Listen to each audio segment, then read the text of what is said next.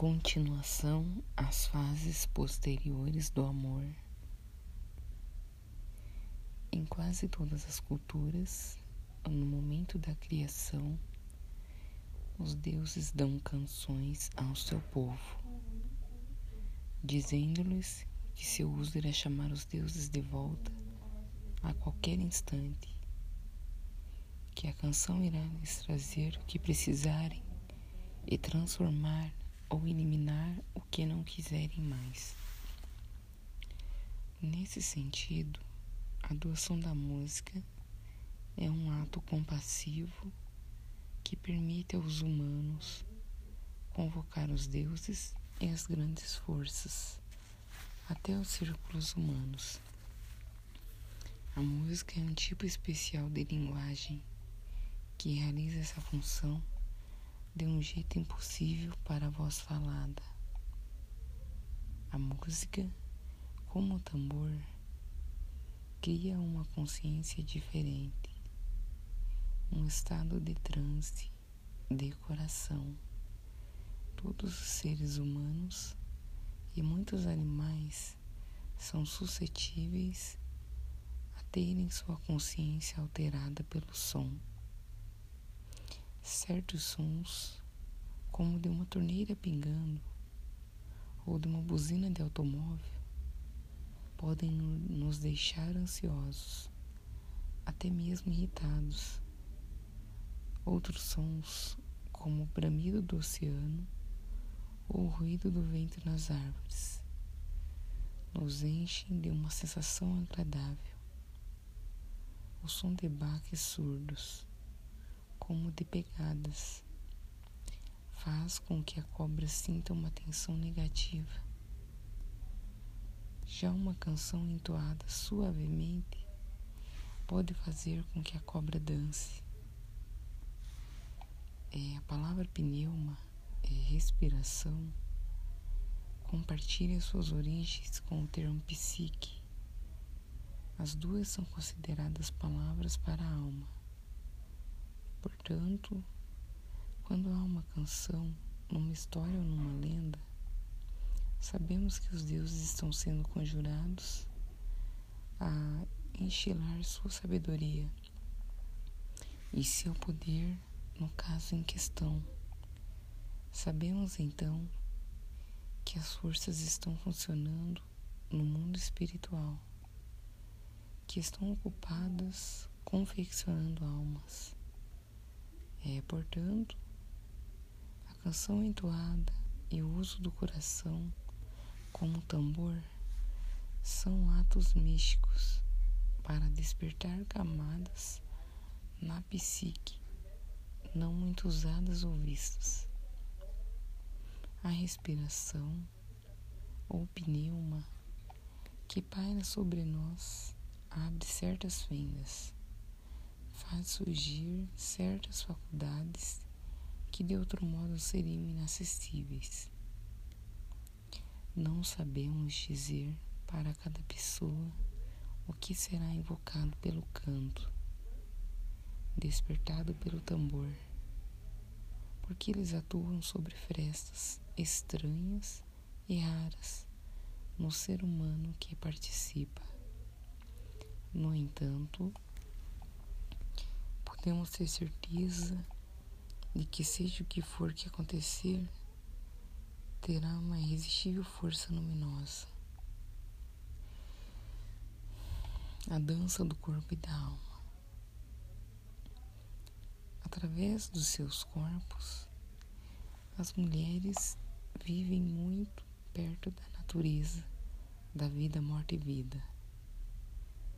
Quando as mulheres estão em pleno uso de sua mente instintiva, suas ideias e impulsos no sentido de amar, de criar, de acreditar, de desejar, nascem, cumprem seu tempo, fenecem e morrem.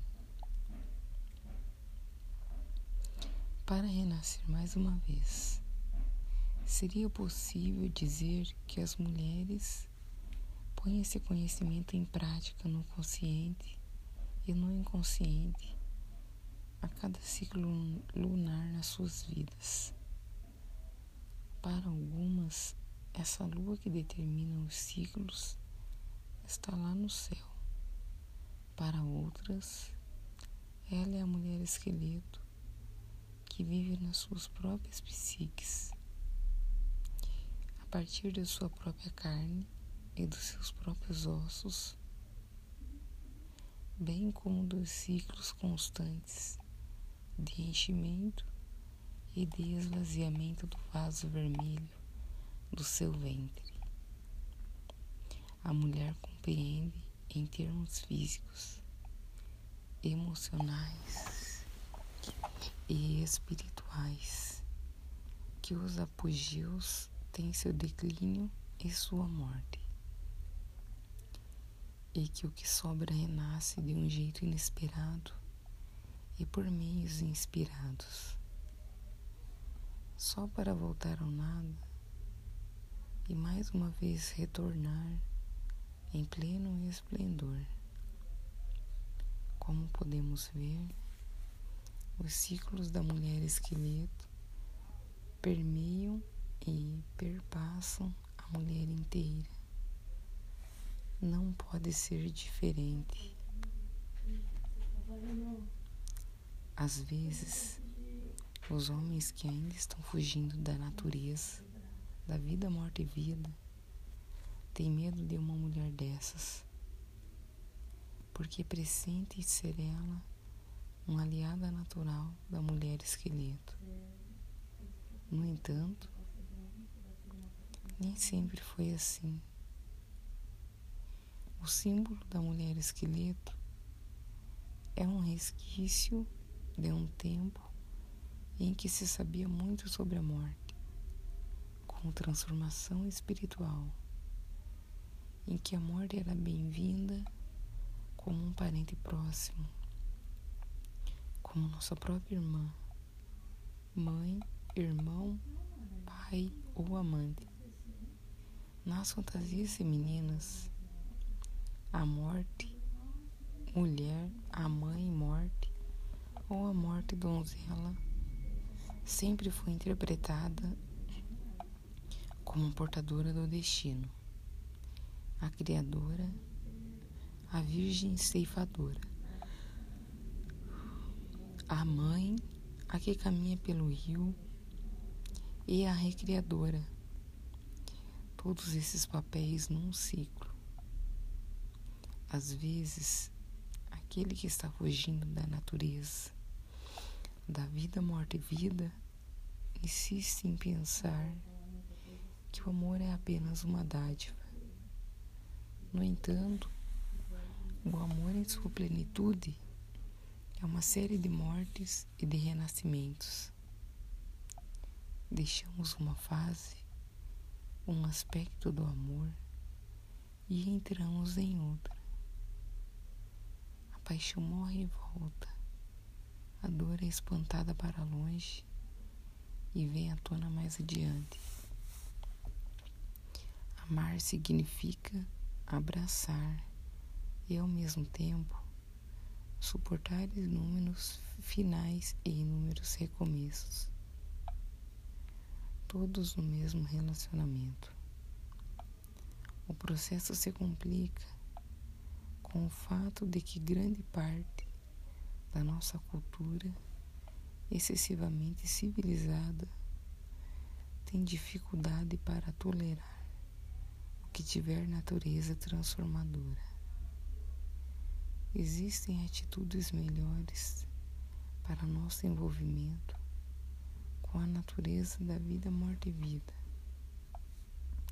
Em todo mundo, embora lhe atribuam nomes diferentes, Muitos veem essa natureza como um baile com a morte, uma dança com a morte, a morte como um dos parceiros, a vida como o outro. Bem ao norte da região das dunas, nos grandes lagos, onde ainda vivem pessoas que falam um dialeto bíblico cheio de tus e vós. há uma história intitulada Bolt, na versão que me foi passada pela senhora Arlen Schiffler. Trata-se da história de uma mulher que recebe junto à sua lareira um viajante chamado Morte. A velha não sente medo. Ela parece saber que a morte tanto dá a vida quanto distribui a morte. Ela sabe que a morte é a causa de todas as lágrimas e de todo o riso. Ela diz ao viajante que ele é bem-vindo ao seu lar, que ela amou durante todas as colheitas, todos os pousos dos campos, os nascimentos dos filhos, as mortes dos filhos. Ela afirma que o conhece que ele é seu amigo. Trouxeste-me muito pranto e muita dança. Morte, podes dar as instruções. Hum, conheço bem os passos. Para fazer amor, se queremos amar, bailamos com a morte, dançamos com a morte. Haverá enchentes, haverá secas, haverá recém-nascidos, mortos e ainda o renascimento de algo novo. Amar é aprender os passos. Hum, fazer amor é dançar a dança, a energia, o sentimento.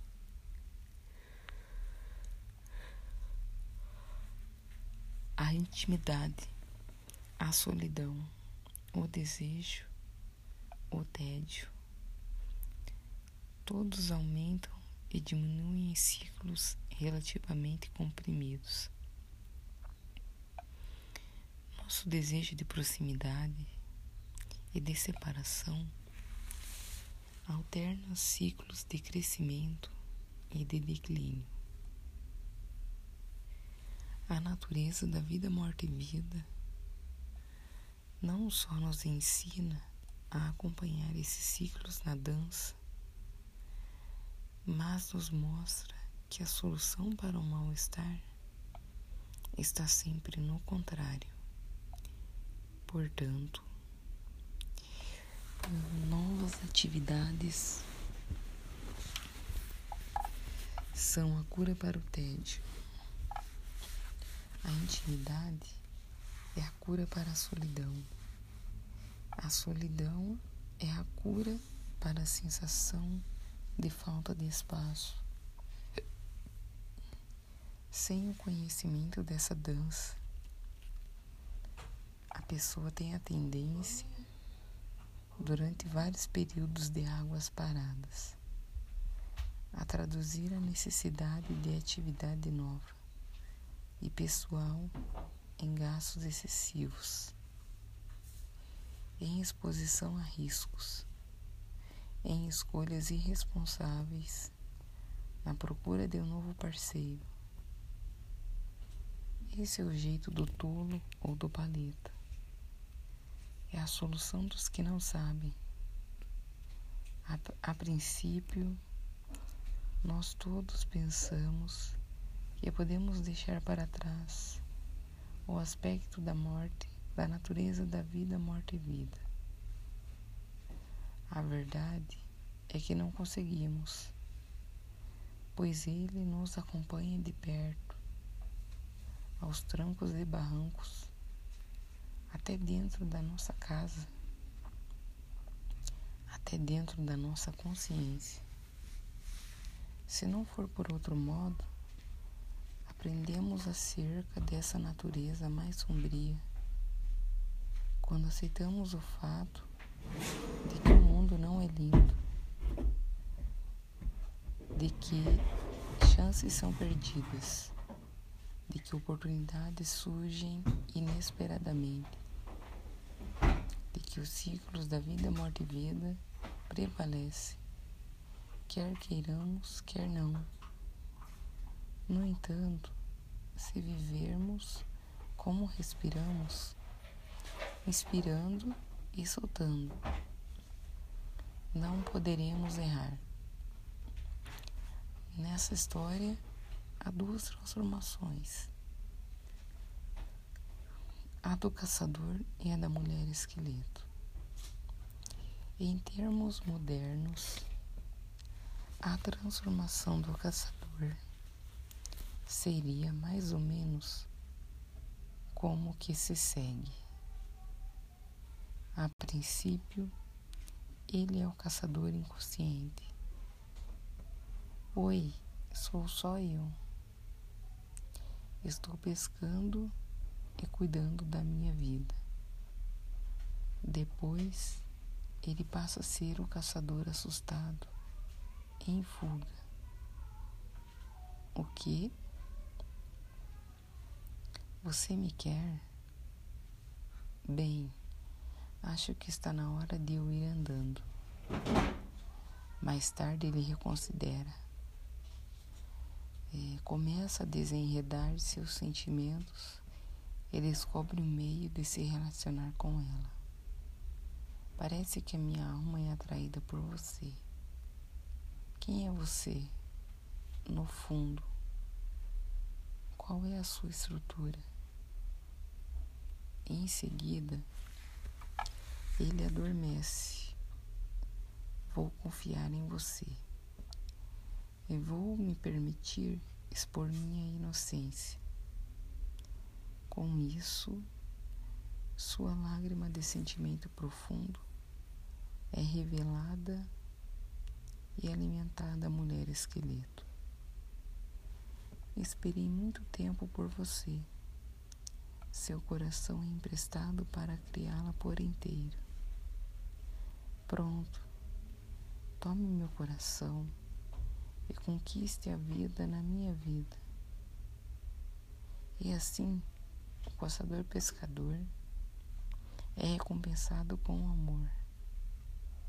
Essa é a transformação típica de uma mulher, de uma pessoa que possa aprender a amar. Hum, que aprende a amar.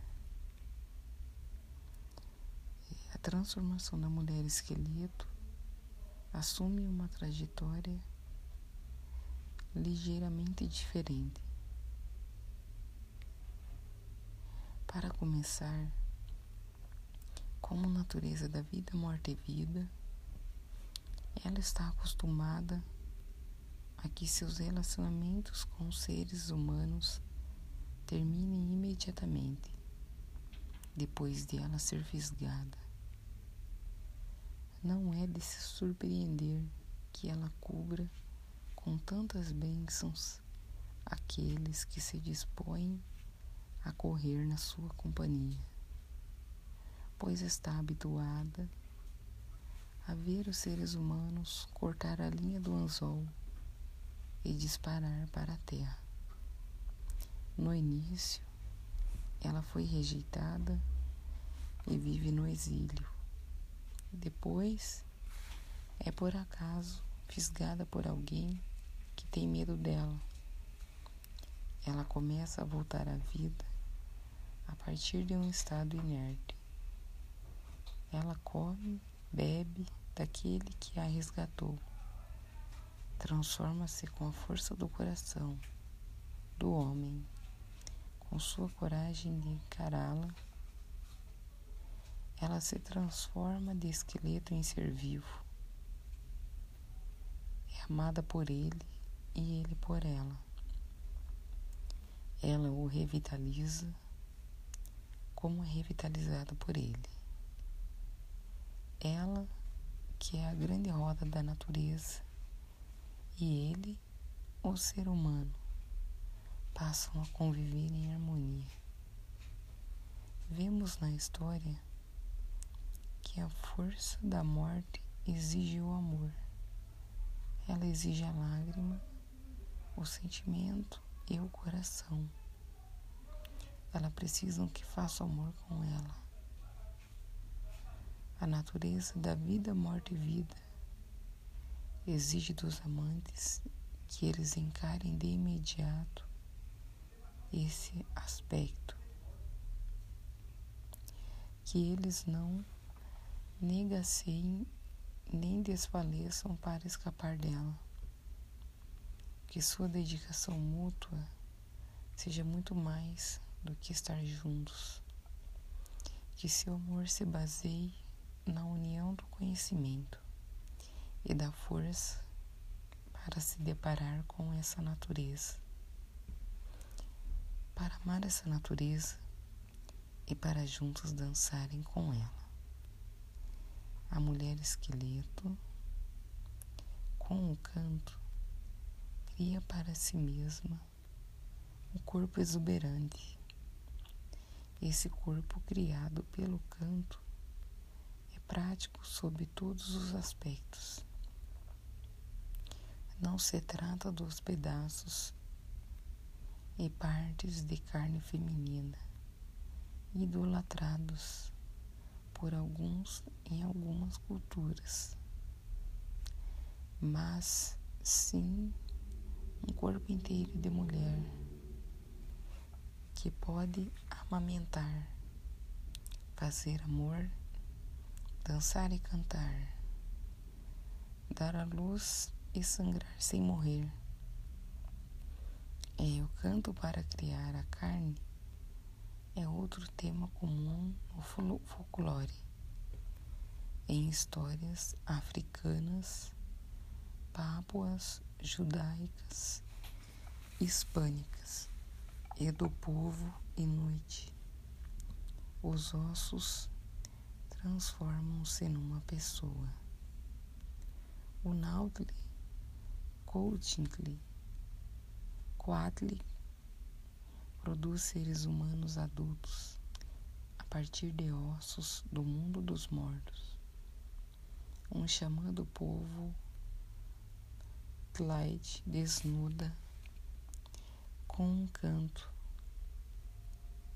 a mulher que ama na, na história de todas as partes do mundo.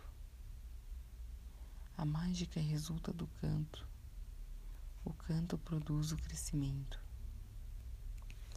É, também em todas as partes do mundo, diversas fadas, ninfas e mulheres gigantes possuem seios tão compridos que podem ser jogados sobre os ombros. Na Escandinávia, entre os celtas e na região circumpolar. Há histórias que falam de mulheres que criam um corpo segundo sua vontade. Deduzimos da história que a doação do corpo é uma das últimas fases do amor. É assim que deve ser. É bom dominar os primeiros estágios do encontro com a natureza da vida, morte e vida, e deixar para depois as experiências práticas do corpo a corpo. Advirta as mulheres para que não aceitem um amante que salte de uma fisgada acidental para a doação do corpo e insistam no cumprimento de todas as fases. Assim, a última fase virá por si só. A ocasião para a união dos corpos chegará na hora certa. Quando a união começa na fase carnal, o processo de enfrentamento da natureza, da vida, morte e vida, ainda pode ter lugar mais tarde, mas isso exigirá muita determinação.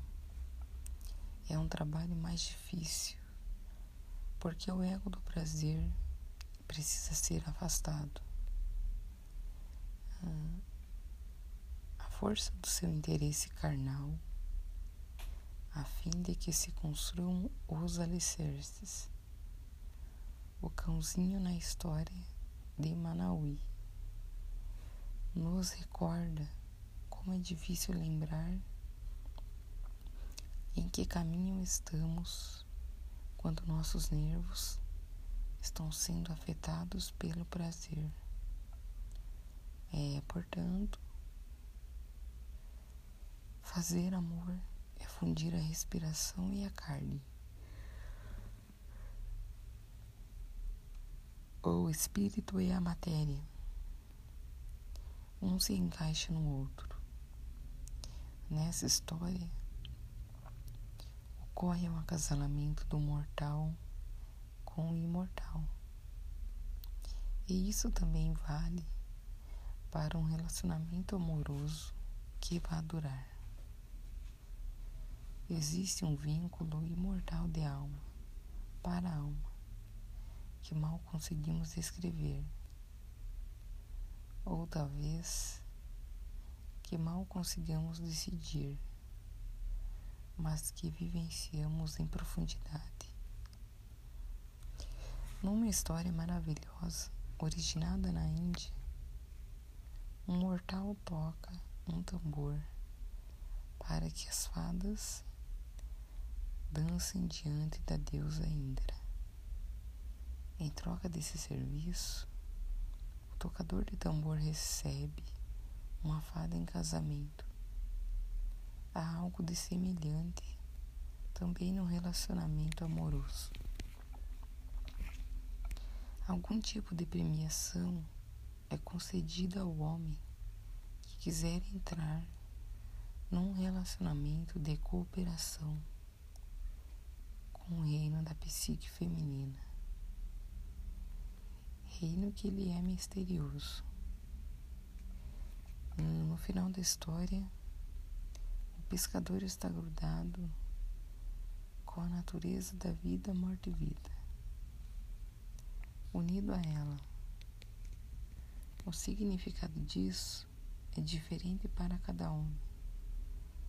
A forma pela qual ele vivencia esse aprofundamento do seu relacionamento com ela também é exclusiva. Só sabemos para amar. É preciso que se beije a megera e ainda mais, é preciso que façamos amor com ela. A história também nos fala de como entrar num relacionamento de enriquecedora cooperação com o que tememos. Ela é exatamente aquilo a que precisamos emprestar nosso coração. Quando o homem se funde com a mulher esqueleto.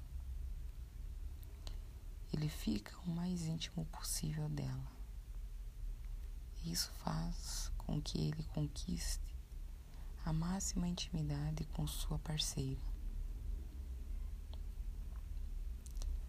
Para descobrir essa emitente conselheira da vida e do amor, basta que paremos de correr que a desemaranhemos um pouco, que encaremos a ferida e nosso próprio anseio da compaixão, que dediquemos nosso coração inteiro a esse processo. É, portanto, no final, ao se prover de carne, a mulher esqueleto representa na íntegra o processo de criação. No entanto, em vez de começar a vida como bebê, da maneira que nós, ocidentais, aprendemos a pensar na vida e na morte, começa a partir dos ossos e vai se enchendo de carne. Ela ensina o homem a criar uma vida nova. Ela lhe mostra que o caminho do coração é o caminho da criação. Ela lhe demonstra que a criação é uma série de nascimentos e mortes. Ela ensina que o excesso de proteção não cria nada, que o egoísmo não cria nada,